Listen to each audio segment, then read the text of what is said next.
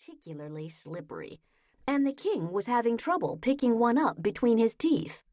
When the sausage skated across his plate and onto the floor, the king jumped from his chair, shouting, Ah! The chair toppled over with a thud, and everyone looked up in shock.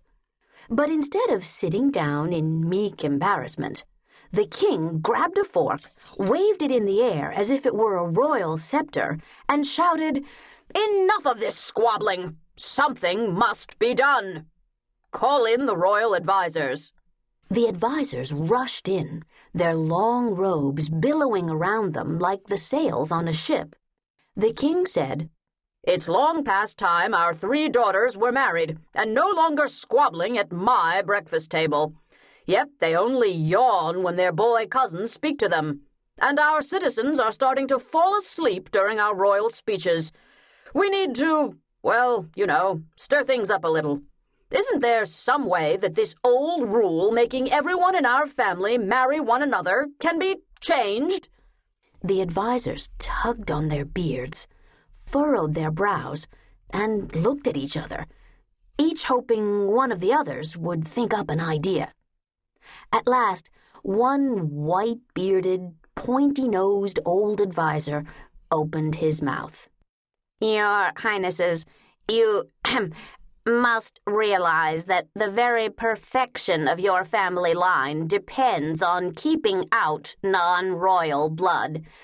Just look at the gleaming beauty of your gigantic front teeth, the imposing nature of your double chins, and your talent for, shall we say, animated debate. Yes, these are all stupendous advantages, said the Queen. But the King and I are agreed, as always. If our daughters are too bored to marry, then we'll never have grandchildren, and not one of these excellent features will be passed on. That's right, said the king. And even worse, they'll sit at my breakfast table every morning arguing about who gets to ride in the carriage and whether peach jam or orange marmalade taste better. We repeat, something must be done. Now go away, and don't come back until you've found a way around that old royal decree. After murmuring among themselves in the hallway, the advisers decided to spend a month at an expensive country house in a far corner of Monotonia, for which they ordered lots of wine, roast meat, and pastries. Unfortunately for them, the king found out about their plans and sent them to a thatched hut with no heat and lots of mice. After three cold nights, trumpets blasted to announce that the advisers had returned to the royal court. We have, shall we say, solved the problem, the pointy nosed old adviser told the king and queen. Uh, Your Highnesses, began the shortest, roundest adviser, holding a handkerchief to his nose.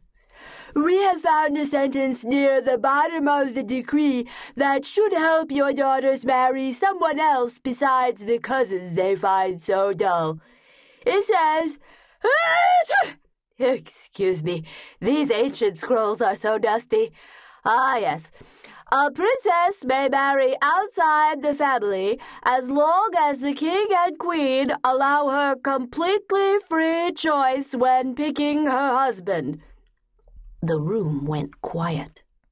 The Queen said, Do you really mean letting our royal daughters pick out any old husband? What if one comes home with a chimney sweep? Or a used chariot salesman? Or, added the King with a shudder, a man who isn't even from Monotonia? The advisers all looked down at their shoes, then up at the chandeliers. But at last, Old Pointy Nose spoke, so quietly that everyone had to lean forward to hear him. Your Highnesses, it might be the last chance to preserve peace at your breakfast table. Remember the boring cousins. The king and queen frowned, looking worried. The next day, they issued a royal decree saying that their three daughters were free to choose their own husbands. And, added the king to his daughters, You'd better get to work pronto. I don't think I.